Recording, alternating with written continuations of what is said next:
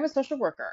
I already had those advocacy skills. Like I already kind of knew what to do, but like advocating for my daughter in like a medical way um, was really challenging.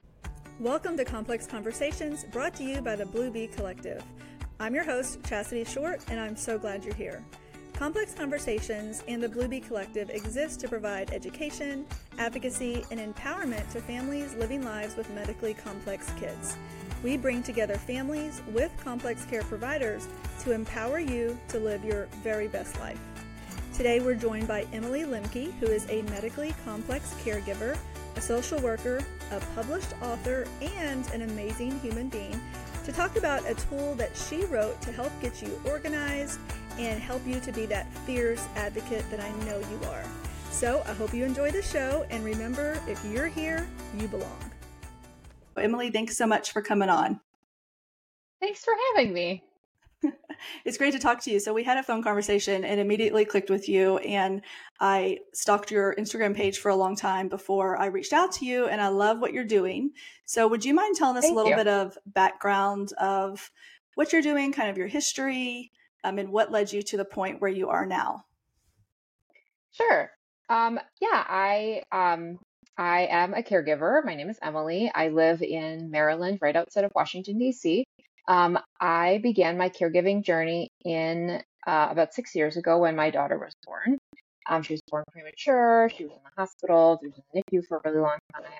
And um, eventually, when she came home, it was pretty clear that I wouldn't be able to go back to work. So um, I became a full time caregiver then.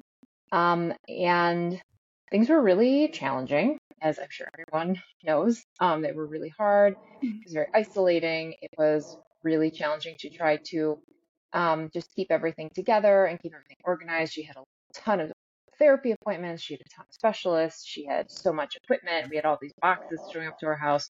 She had a feeding tube. There was just all of this stuff. So um, I, in 2018, I started Tiny Tubie Shop. It's an Etsy shop that um, supports medically complex and two bed families.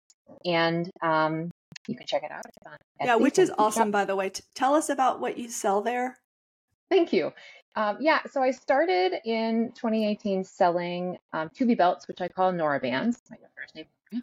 Um, and I started with just selling those. And um, as I was taking her around to all of the thousands of therapy appointments and specialists and everything, I'm like, wow, this is really great. Um, and the thing that's different is that they are non-slip so they don't move around, which is the big thing. Um, because yeah. we, I had, I had tried a whole bunch of different ones, and they all just slid up and down her body, which wasn't helpful because it just was pulling her tube. So um, which, which is so great. You know, it's crazy to me that the, I mean, I know now that some manufacturers do make the belts, but when my son first got his G button, we couldn't find anything. And so I am not a good sewer like you are, but I was making these like terrible scraps of these like belly bands trying to keep them because I was so scared of them ripping the button out. So mm-hmm. it's so needed. Um, and I love that they're non-slip and all that. Yeah, it's like, funny you say that because I didn't know how to sew.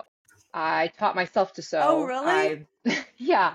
Um, my, so the cool. First, the first sewing projects I did were for Nora. I thought I, there has to be something that's better than this. So um, I bought a $99 sewing machine off of Amazon. I went to Joann Fabrics. I just tried a couple things and I just did it on my kitchen table. And um, the first few I made were not good. I'm just sure that they were not good. Um, but they've gotten, they're really good now. And I, I churn out a lot of them still every week. I mean, I have people that come back multiple times a year and they can size up and they say that they love them. I mean, I have like lo- a loyal fan base now, Noraband people who oh my gosh buy all the time. So, um, I mean, I well anyway, I sell Norabands. I also make these little um, uh, like emergency tubie repair kit pouches that have a waterproof lining on the inside. So if there's like a spill or you have some Nourish or Kate Farms or something that's stuck in the syringe, you can wipe it out and it doesn't like stay in the whole bag because I know that oh stuff gosh, does not come so out easily. So I mean, I of, of, course you make those. The the innovation yeah. that comes into being uh, a medical mom and being like, okay, I just ruined a whole bag, so let me figure yeah. out how to fix this. Yeah, and you're sharing right. with other people. It's awesome. Right. And well, like you can only you can only go through so many like giant Ziploc bags before you're like, this is enough. Like I can't do it right. anymore. So Um, right. Yeah, there's a ton of stuff there, like stickers. I make all sorts of stuff. So that's kind of like my retail um, side that I do. And then I also started the um, the Caregiver Compass. It was originally called the Medical Mama Compass. That was in that was last summer in 2022. Um, and it is a all-in-one notebook. It's got everything you need all in one place to manage your care for a medically complex loved one. It's got space for your medical team, doctor's appointments, appointment log, insurance, the insurance call log, space for the DME supplies, spending. It has everything you need. And the thing that I really like about it is that it has um, a lot of space for caregiver reflection and self care. Um, I am, was, still am, a clinical um, social worker in my past life before um, I became a full time caregiver. So the mental health aspect is really important to me. Mm-hmm. And being a caregiver can really take a toll on your mental health. You feel like you're not doing enough. You feel like you don't know the right answers.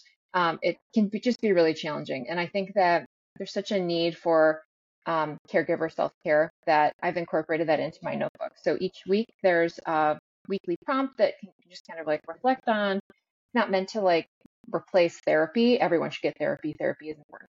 Um, yes, but everyone should just, get therapy. I yeah, agree. Everybody needs therapy. um, but it's just like a little prompt for you to just kind of think about some of the things that are happening in your life and things that are going great and things that you know you should be proud of yourself for because I know that can feel hard too as a caregiver. So, um, right, we only see yeah. the negative things. I think that's so important. Right. I think so. My son was born in 2011. I'm like, that's terrible. I'm having to think back. Um, and I don't know. I didn't, I mean, there wasn't as much internet community.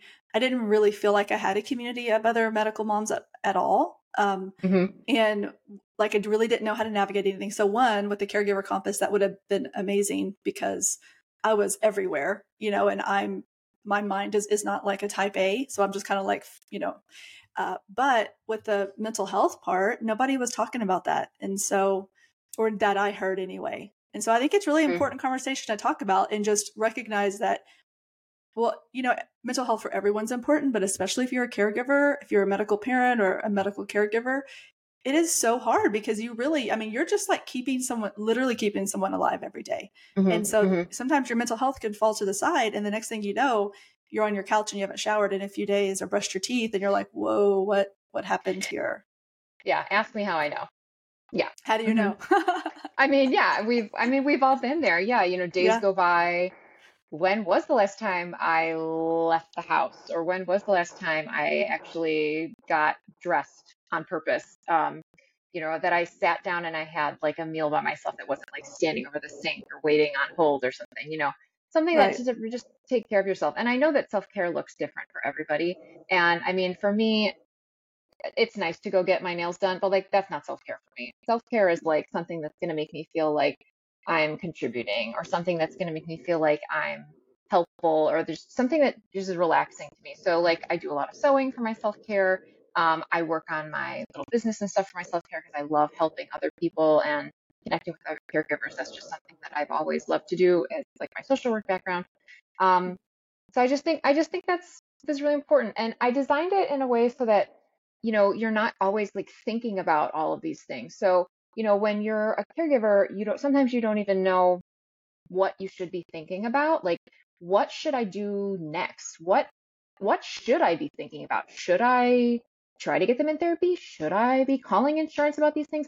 And I've kind of mm-hmm. designed it in a way for new new caregivers. That way they have um kind of a roadmap or compass, if you will, about like um to think about some of the things that they should be thinking about. Like, you know, you should be keeping track of your insurance. You should be keeping track of your spending. It's kind of like a little training book, I think. It's um, so some, um, I love it. I wish that this existed you. whenever I I was in that place. I might get it just for my daily life, even though I don't have a medical kit anymore.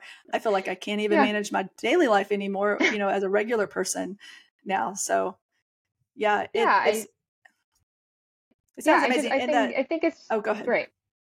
Go ahead. I was just going to say, like, you know, I have other friends who have used it just for their typically developing families to keep track of all of their kids' things that they go for the doctor or their immunizations or whatever.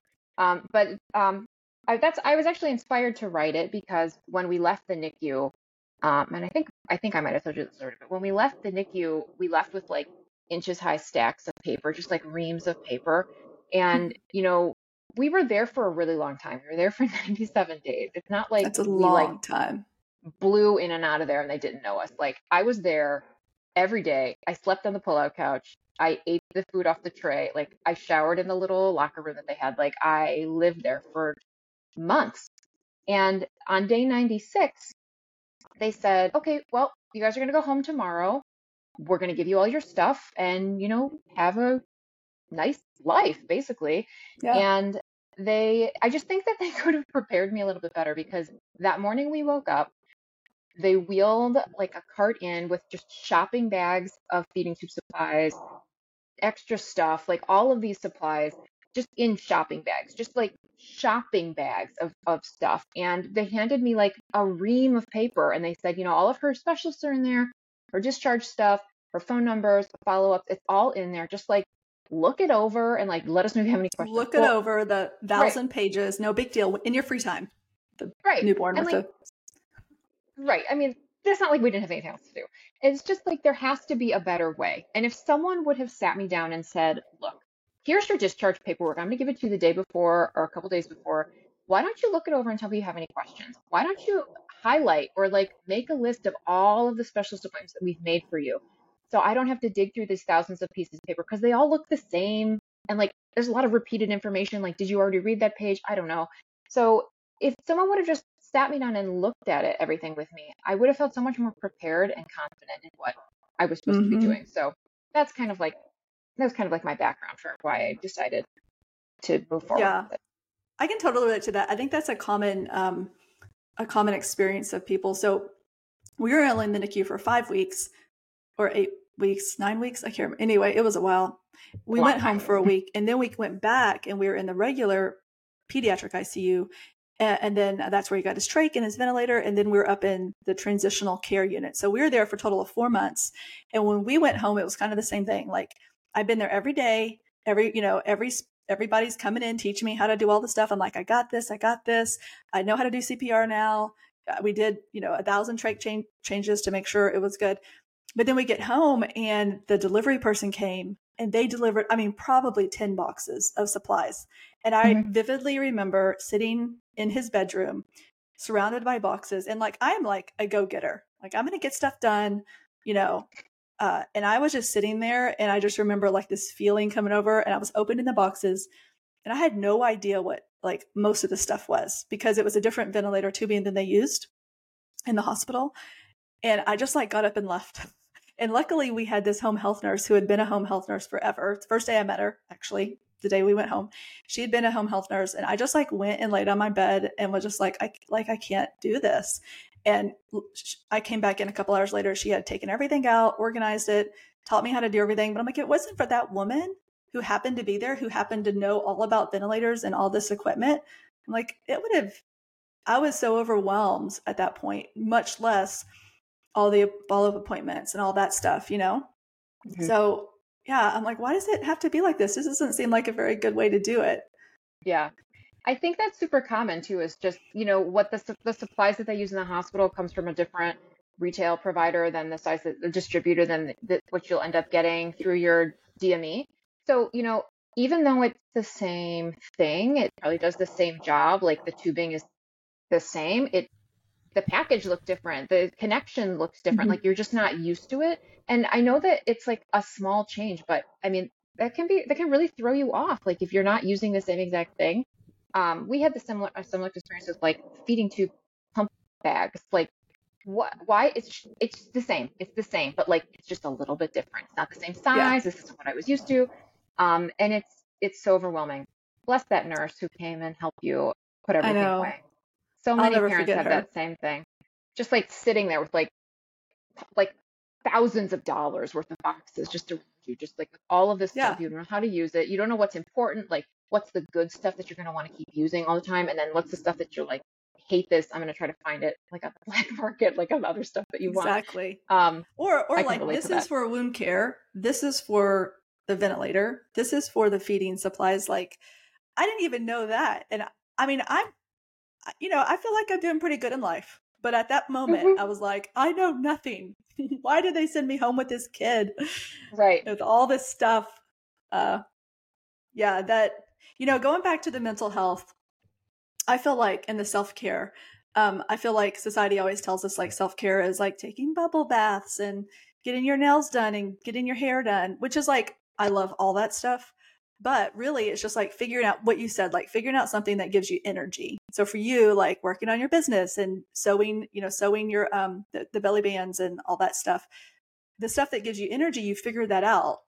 And just talking to you a few times, like you're just amazing and you have energy and you're, you know, you you bring excitement to other people. And I think that's hard whenever you're going to this caregiver journey, trying to figure out, okay, where like what can i do realistically in my life? And that's that's part of what i'm trying to do in the collective is to empower caregivers to be like you're not just a caregiver. You're also a you know human whether you're a woman or a man or whatever you are. Um, and having it we, we still have to reclaim some of that and figure out like we have to keep taking care of ourselves because if not then you will end up with like i haven't showered in a week and I only put a bra on a lot of times because we had a home health nurse and I had to, to be honest. I mean, they kept me from like going into a deep depression. Yeah. Because I knew every day I had to get up because someone was coming into my house. Mm-hmm. So, mm-hmm. yeah. I don't know. I, I completely understand that. Yeah. Just the, the idea of like, um, you know, like your identity as a, as a caregiver, you can, it's so easy to get it just completely wrapped up. This is, this is, this is who I am now. I'm just a caregiver for my child or my loved one. And I think that the it, it's just really valuable to kind of like tease it apart that like part of you is a caregiver, but part of you is also a woman, a man, not binary. It could be whatever. I mean, you could be a cook. You could. I'm a sewist. Like you could be whatever. You could be an athlete. Whatever. You know, just you need to make mm-hmm. sure that you keep that those parts of yourself still vibrant and alive so that way you have some of that energy to keep fueling what is, for many people, a lifelong caregiver journey. You know, mm-hmm. some of us become caregivers and it takes a long time to sink in that this is for the lifetime of your child or your loved one. This is this is not like a sprint. This is a marathon and you have to keep you have to be able to keep going and being able to re-energize yourself and like refuel yourself. It's just really vital to yeah it's so survival, important frankly. and learning i mean really it is. It really is. Mm-hmm. like um i remember a while back looking at the divorce rate and i know not every caregiver is married but just to show you or just to show the stress that it that you have as a caregiver so it was like 85% some some of the stuff i was looking at said like up to like 89% i was like is that real? That's wild to me but i don't know. I think a lot of us especially women like lose ourselves in caregiving. Like this is what i am. Like this is what has to be done and i'm going to do it and i'm going to i'm going to be a badass at it. But also we kind of lose ourselves. So that's like what kind of happened to me. And then my son you know died when he was 8 and then i was like i had like a full-blown identity crisis. Like i have no idea who i am. Like being a medical being a like regular quote unquote mom to like typically developing kids i know this is like probably bad to say, but it was such a letdown because I was like, this is it. Like, I just have to cook and like do their laundry and bring them to school. Like, I know that sounds yeah. terrible. I don't mean to offend anybody, but after that high level of like, I mean, that was like important work, right? And it, yeah. the other kids are important work too, but it's different. Yeah, I can, I completely identify with that. I mean, I only have my one, my one Nora, but, um, I mean, yeah. This like is that all that you have to worry about? Is just dinner or uh, I don't know. Like I don't know what else do you what do you think about all day? I don't know. I, don't know. know. Yeah. I don't know. I don't want to. I don't want to offend anyone either. But you know, like I don't know. I don't know. Well, it's a, I think it's important it's to have these these topics because there's somebody out there that's like, oh yeah, I feel the same way, but I don't want to say it because I don't want to. I didn't want to hurt anybody's feelings. We'll you know? say it. Yeah, we'll say it. say it. There you go. We're not scared. I'm the first to say it. Yeah, I'm not. I'm not. You can't scare me. I've been scared. Takes a lot right, to scare us medical parents and our caregivers. It, yeah, it does. It does. Yeah. You know what? It's interesting. Um, so okay, so Dominic died three years ago, and then I have four other kids, and one of them is a teenager. He's 17, and he called me last year okay, so talking about like um th- this the same topic of like is this is this it? Just being like a regular mom which now i love and i'm cool with and everything. I've worked through a lot of issues. But um he called one day at school and he was like i'm having a lot of chest pain. My right arm is going numb and it there's pain shooting down it. It hurts in my neck and my chest. And so i just like even though it was the right arm right not the left arm i just shoot i'm like in medical mode and that had you know it, it, had been three years at this point since dominic died that i've had to deal with like a quote unquote emergency even yeah, though like this wasn't an emergency. Yeah i was like yeah. stay right there i'm coming. So i came in and get him we're going to the er and on the way i'm like it's kind of embarrassing but i'm like i'm i'm playing the scenarios i'm re- rehearsing my cpr for his age person he's like six six four so I'm like, okay, um, I'm figuring out how I'm going to pull my car over and tilt it so that I can pull him out of the car on the street and do CPR on him there because I can't do it in the car. And so that if we get hit, it'll spin the car away from us. Like it sounds crazy, but I it's have not, not crazy at that, all. I, I have not.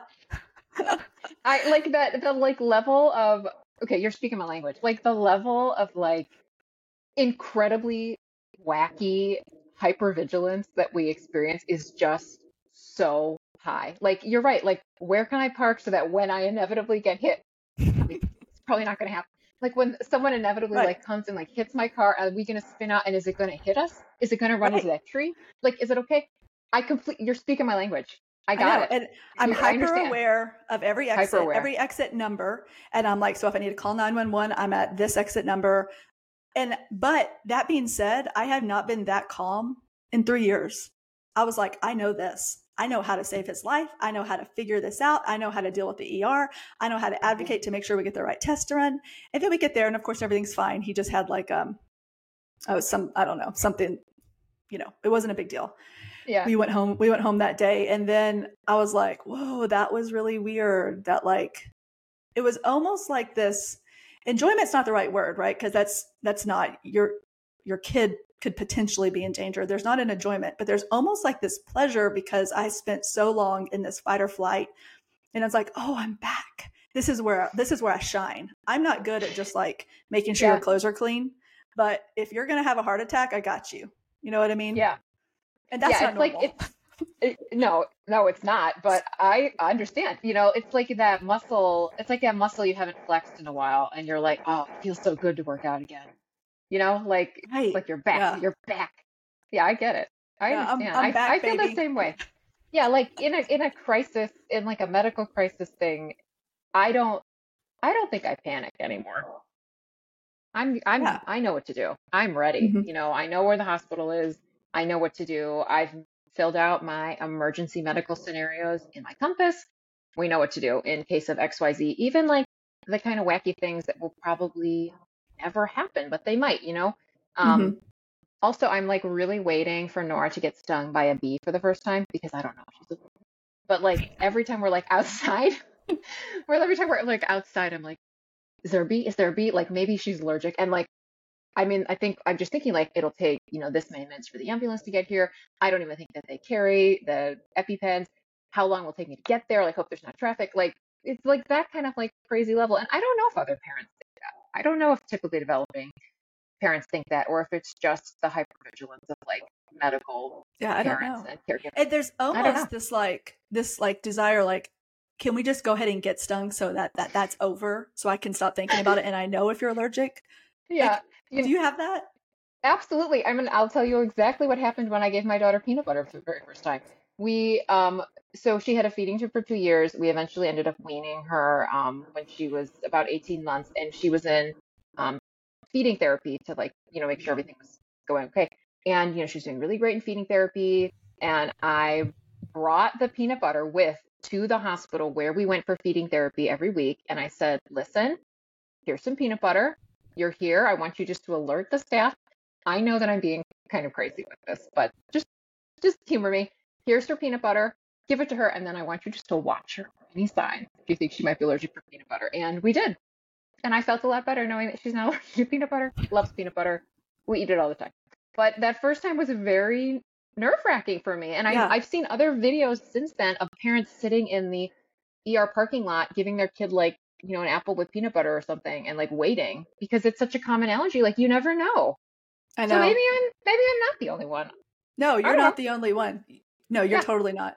I remember the first time I made my son's um, had a feeding tube his whole life, and, and but I blended up his food, so he was like in a growth spurt, and he was needing food in between his feeding times, and so I was like, Mhm. "Oh, I'm going to make you a shake," and it didn't even occur to me that he could be allergic to peanuts because none of my other kids are. So I make him this shake. I put peanut butter, like high protein, high fat, because that's what his diet had to be for like his brain, and um, Mhm.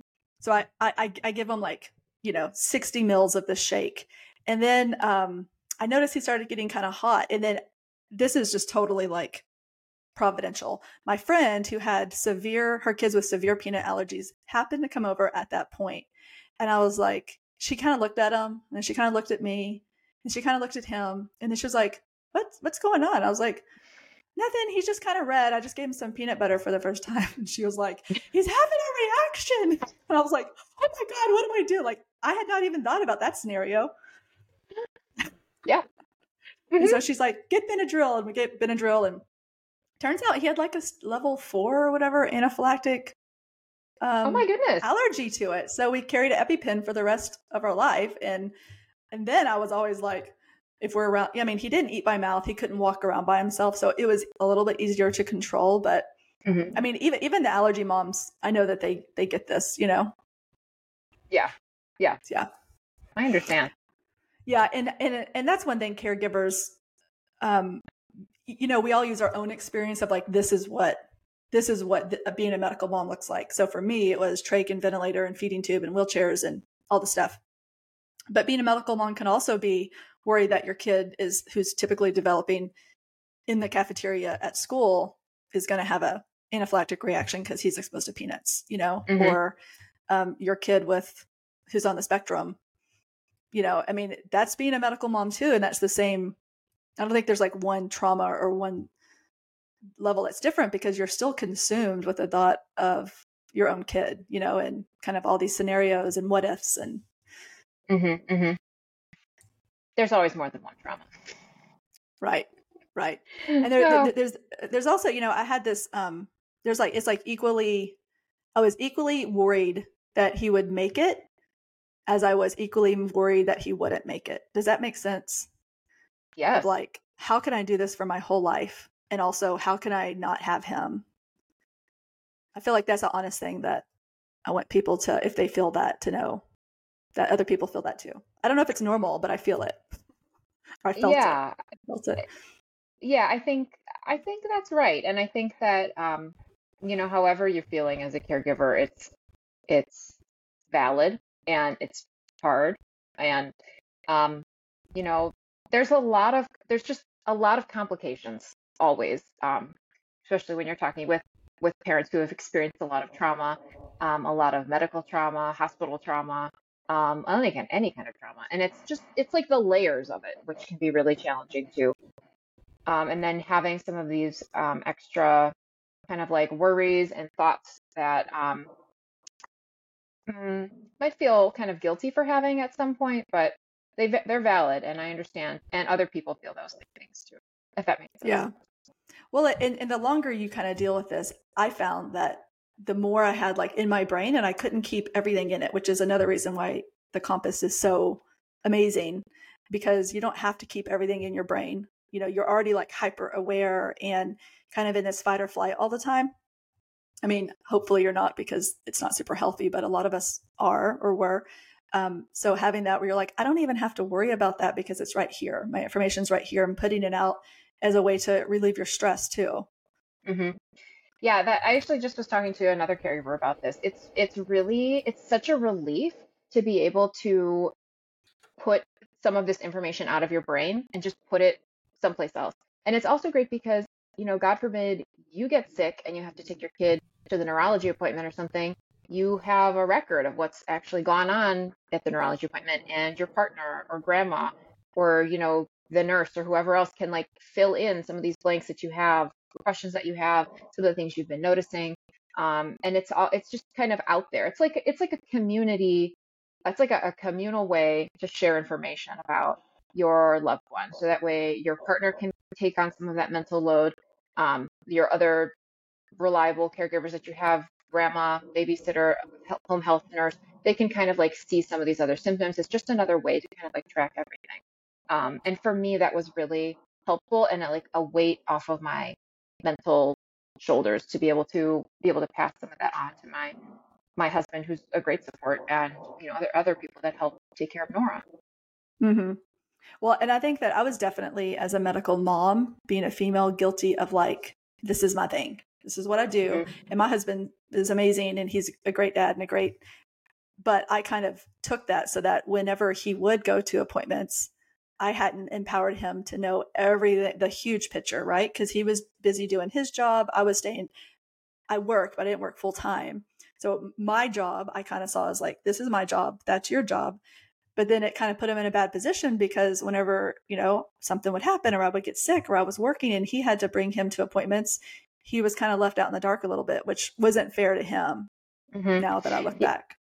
Yeah. And my husband says this to me all the time like, Emily, you have to share this information because if you get hit by a bus tomorrow, like all of that information with Nora is going to go away. Like you are like the keeper of what's happened. Like you know, I I'm like remember all of the dates of her surgery, like exactly.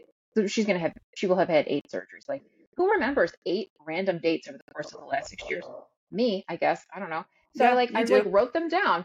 Um, I can spell them all out. They're really complicated. I remember all of the surgeons, all of the specialists, every hospital we've been to. Like it's just all like in here. And like if you're not if you're not uh writing it down, you're not sharing it, like that record like medical records are one thing. Like you can request your records from the hospital, get them on a disc.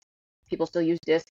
You can you can get all that stuff. You'll have it, but it's not the same as like being able to like tell somebody exactly what happened and like give somebody that quick history when you go and you meet a new provider because the other provider went to a different hospital. Like you need to be able to like share it with people, and that's what that's what I think is really helpful about the caregiver compass is that you have it so that way you can share it with other people. It's there. You take you take it with you when you take your kid or your loved one to the doctor or to their medical appointments, to anything having to do with any of their healthcare. And that way you have it in a spot that you can easily access when somebody else might need it if, God forbid, I get hit by a bus. Right. Right. And, and I feel like um, it's also common for the main caregiver to almost become like the gatekeeper. Like um, there's other people who, in, a, in most in a lot of situations who want to help, but it's kind of like, well, right, but I'm the best at it, so I'm going to do this. And that's not really fair to yourself or to everyone else, you know, mm-hmm. that you're putting that burden solely on yourself instead of being like, you can handle this. Here's some information, you know, you can, you can, uh, yeah, it's a it's a really good point of like making sure there's other people and having an elevator pitch of your kid's history so that if you are in the ER they can quickly, you know, within two minutes, list out the history and they're not having to text you on the phone or whatever. Mm-hmm. Um, it's so good. Yeah, I agree. Yeah. It's important. It is. It's really important. If if you had to give one piece of advice to a new medical parent or caregiver, parent or caregiver loved one, um, now that you've been in it for a while, do you have anything off the top of your head? I didn't prepare you for this, so sorry. Oh, I'm thinking. Um, just one thing. Um, well, I would say, I would say a couple things. I would say one, make sure that you are um, working on your advocacy practice skills and flexing those advocacy muscles. Um, it's okay to tell doctors that you disagree with them. It's okay to ask for more time to think about it. It's okay to get a second opinion or a third or fourth or tenth opinion. Um, I would say that the doctors are not the be all end all of everything having to do with your child or your loved one. So there's that. I would say that there's it's really important that you take good care of yourself and that you find that time to rest and what however rest looks like for you and to fill your cup. Um, and I would say that it's important to find your community. Um, you know, in just in the last few years, I think that the the kind of like social media boom has really helped this. But um, there's just so many more outlets now for caregivers to connect, to um, be able to kind of like talk about some of these things to validate our feelings and how we feel with some of the stuff, especially some of the more complicated topics, there's just a lot more space. So I would say try to find your people, try to find your community, and see if um, you can fit in. I think that'd be my and take yeah, really good records. Obviously, that's my that's like my whole thing. You gotta you gotta take good records. Data is healthcare. Data is advocacy. You have to be able to keep track of this stuff to advocate for your kid. That's part of your advocacy um, journey. Take, take, I love everything that stuff. you said. Like, there's so much wisdom in all of that. Um, yeah, the, the the community. I think. So I like I did like I already told you I didn't really have that, but then at it was like I remember the day and where I was and the light in the kitchen and everything, like the light coming in the window. Because I opened my phone on Facebook and there was this woman from Istanbul who had found me who had a kid with my same diagnosis. Up until that point, I didn't know there was any living people anywhere with it. We were told there's 17 ever recorded. So you'll like this is it. And and and then constantly we had great physicians, but they would always say, we just don't know because there's nothing to go off of. So this lady from Istanbul contacted me and through Translate, like Google Translate, we started talking and we found a handful of kids all over the world with it. And now that community's grown and there's dozens of kids and I'm still on the groups because, you know, just I can still share like education or whatever with them. Um, but that, that wasn't a huge thing having the um, having the different community groups and that sort of stuff. And I'm so glad that that's there now for medical parents.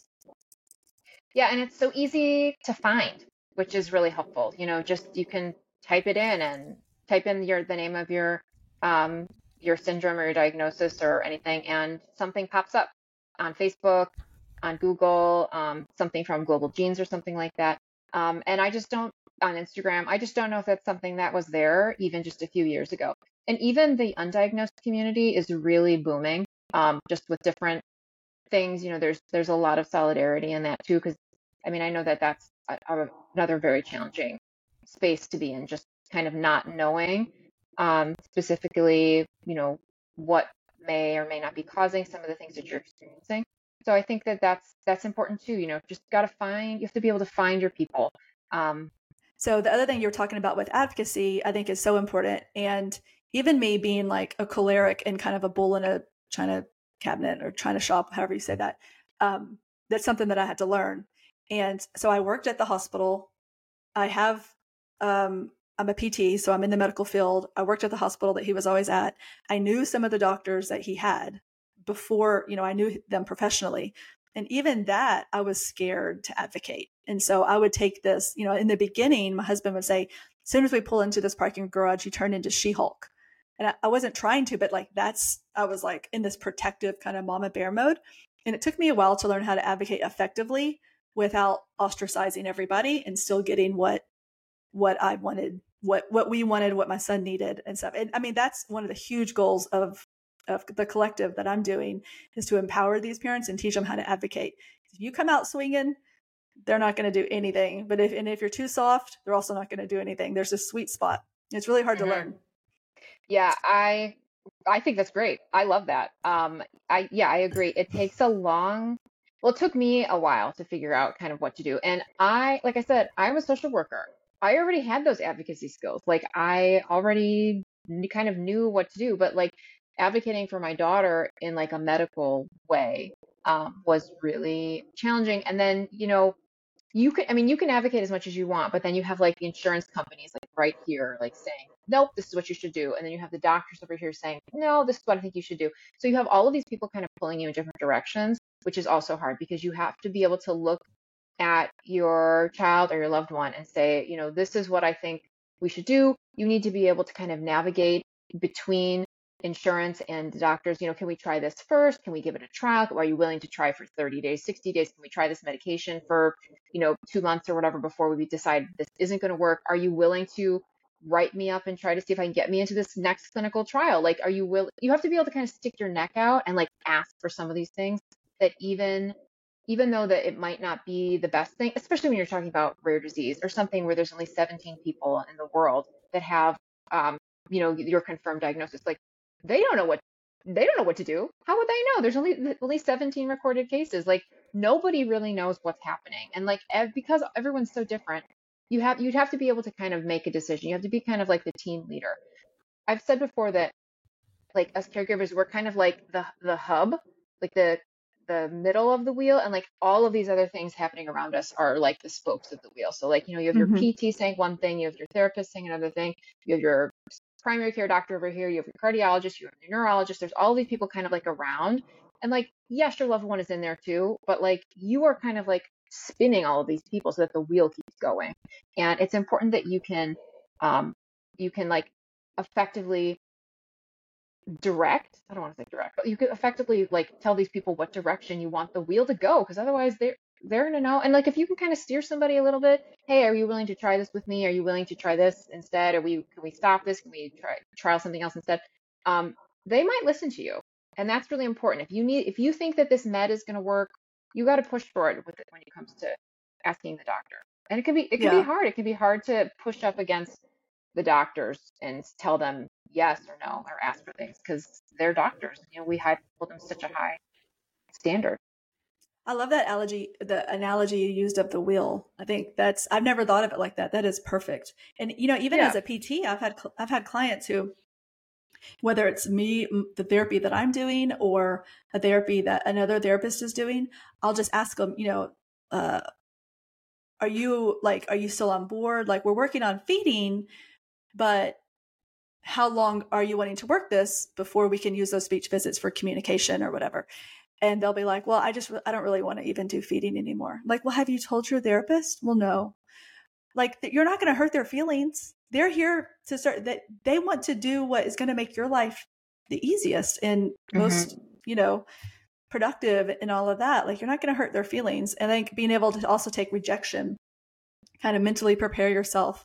Okay what am i going to do if I say, you know, I really want this medicine, and the doctor says, you know, let's try this first instead, that could feel like a rejection and not being able, you know, not taking that personally, kind of separating those professional conversations with how he or the physician feels about you and you feel about him on a personal level versus a professional level, you know?